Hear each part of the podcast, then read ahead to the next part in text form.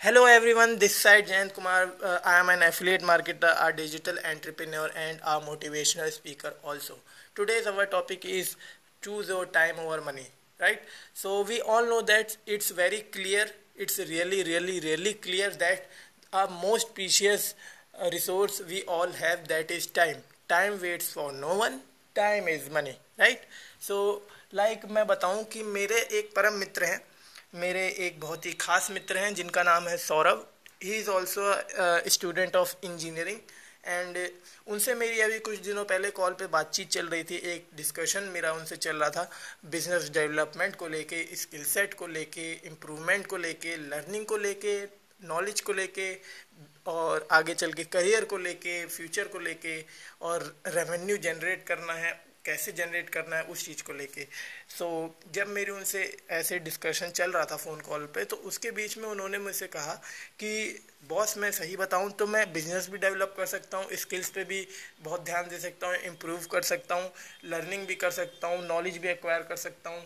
और साथ ही साथ मैं इम्प्लीमेंट भी कर सकता हूँ। लेकिन इन सब चीज़ों के लिए मेरे सामने एक इशू आता है जो कि बहुत ही बड़ा इशू है और वो आखिरी में यही इशू आता है कि मैं मेरे पास टाइम नहीं बचता।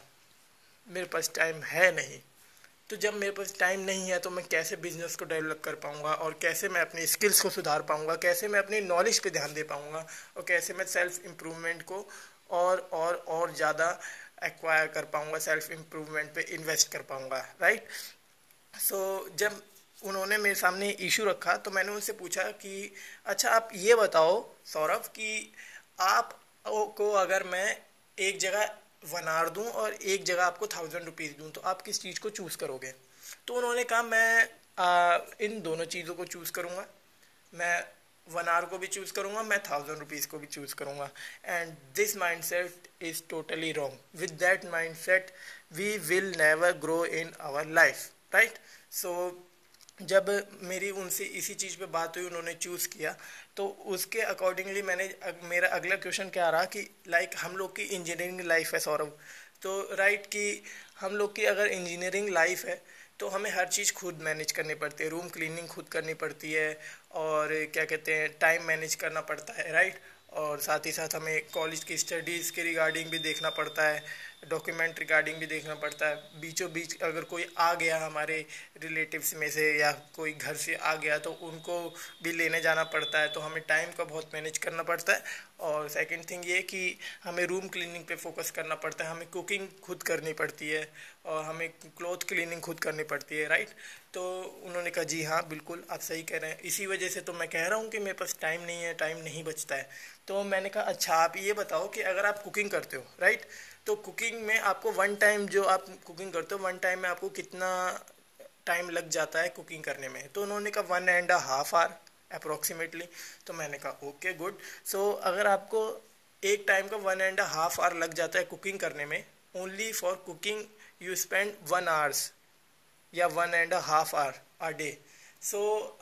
maximize करें तो वन आवर अगर आपको लग गया या वन एंड हाफ़ आवर आपको लग गया तो इस हिसाब से दो टाइम का आपका हो गया three hours right two times आपकी कुकिंग आप करते ही होगे कि आप पूरे दिन में दो टाइम तो आप मतलब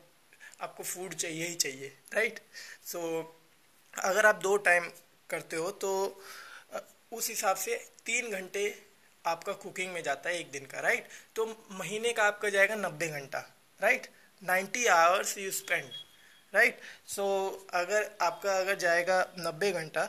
तो अब यहाँ आप किसको चूज़ करोगे? पहली बात तो आप ये बताओ कि आपका क्या कहते हैं, महीने में कितना लग जाता होगा? चार्ज कितना लग जाता होगा अगर आप कुकिंग करते हो? तो सौरभ जी ने मेरे को बोला, सौरभ ने मेरे को बोला कि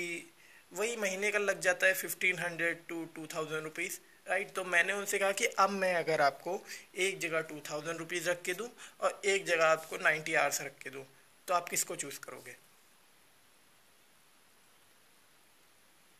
And this this thing this mindset we need we will choose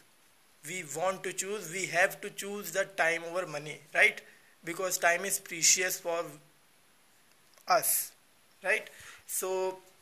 जब मैंने उनसे बात बोली तो उन्होंने कहा कि अब मेरे को सारी जो प्रॉब्लम्स है वो क्लियर हो गई हैं जो मेरी टाइम प्रॉब्लम थी वो सॉल्व हो गई है thank you so much and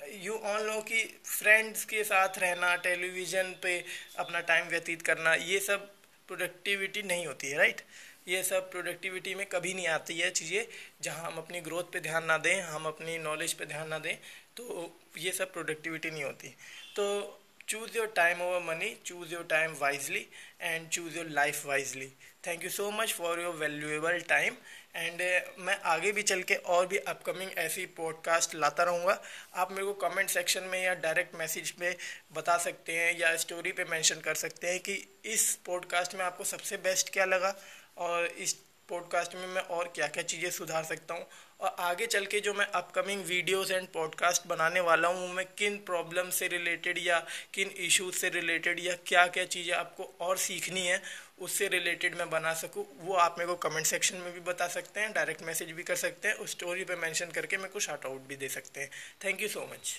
bye stay safe stay healthy बने रहिए, खुश रहिए, स्वस्थ रहिए, तंदुरुस्त रहिए और thank you so much bye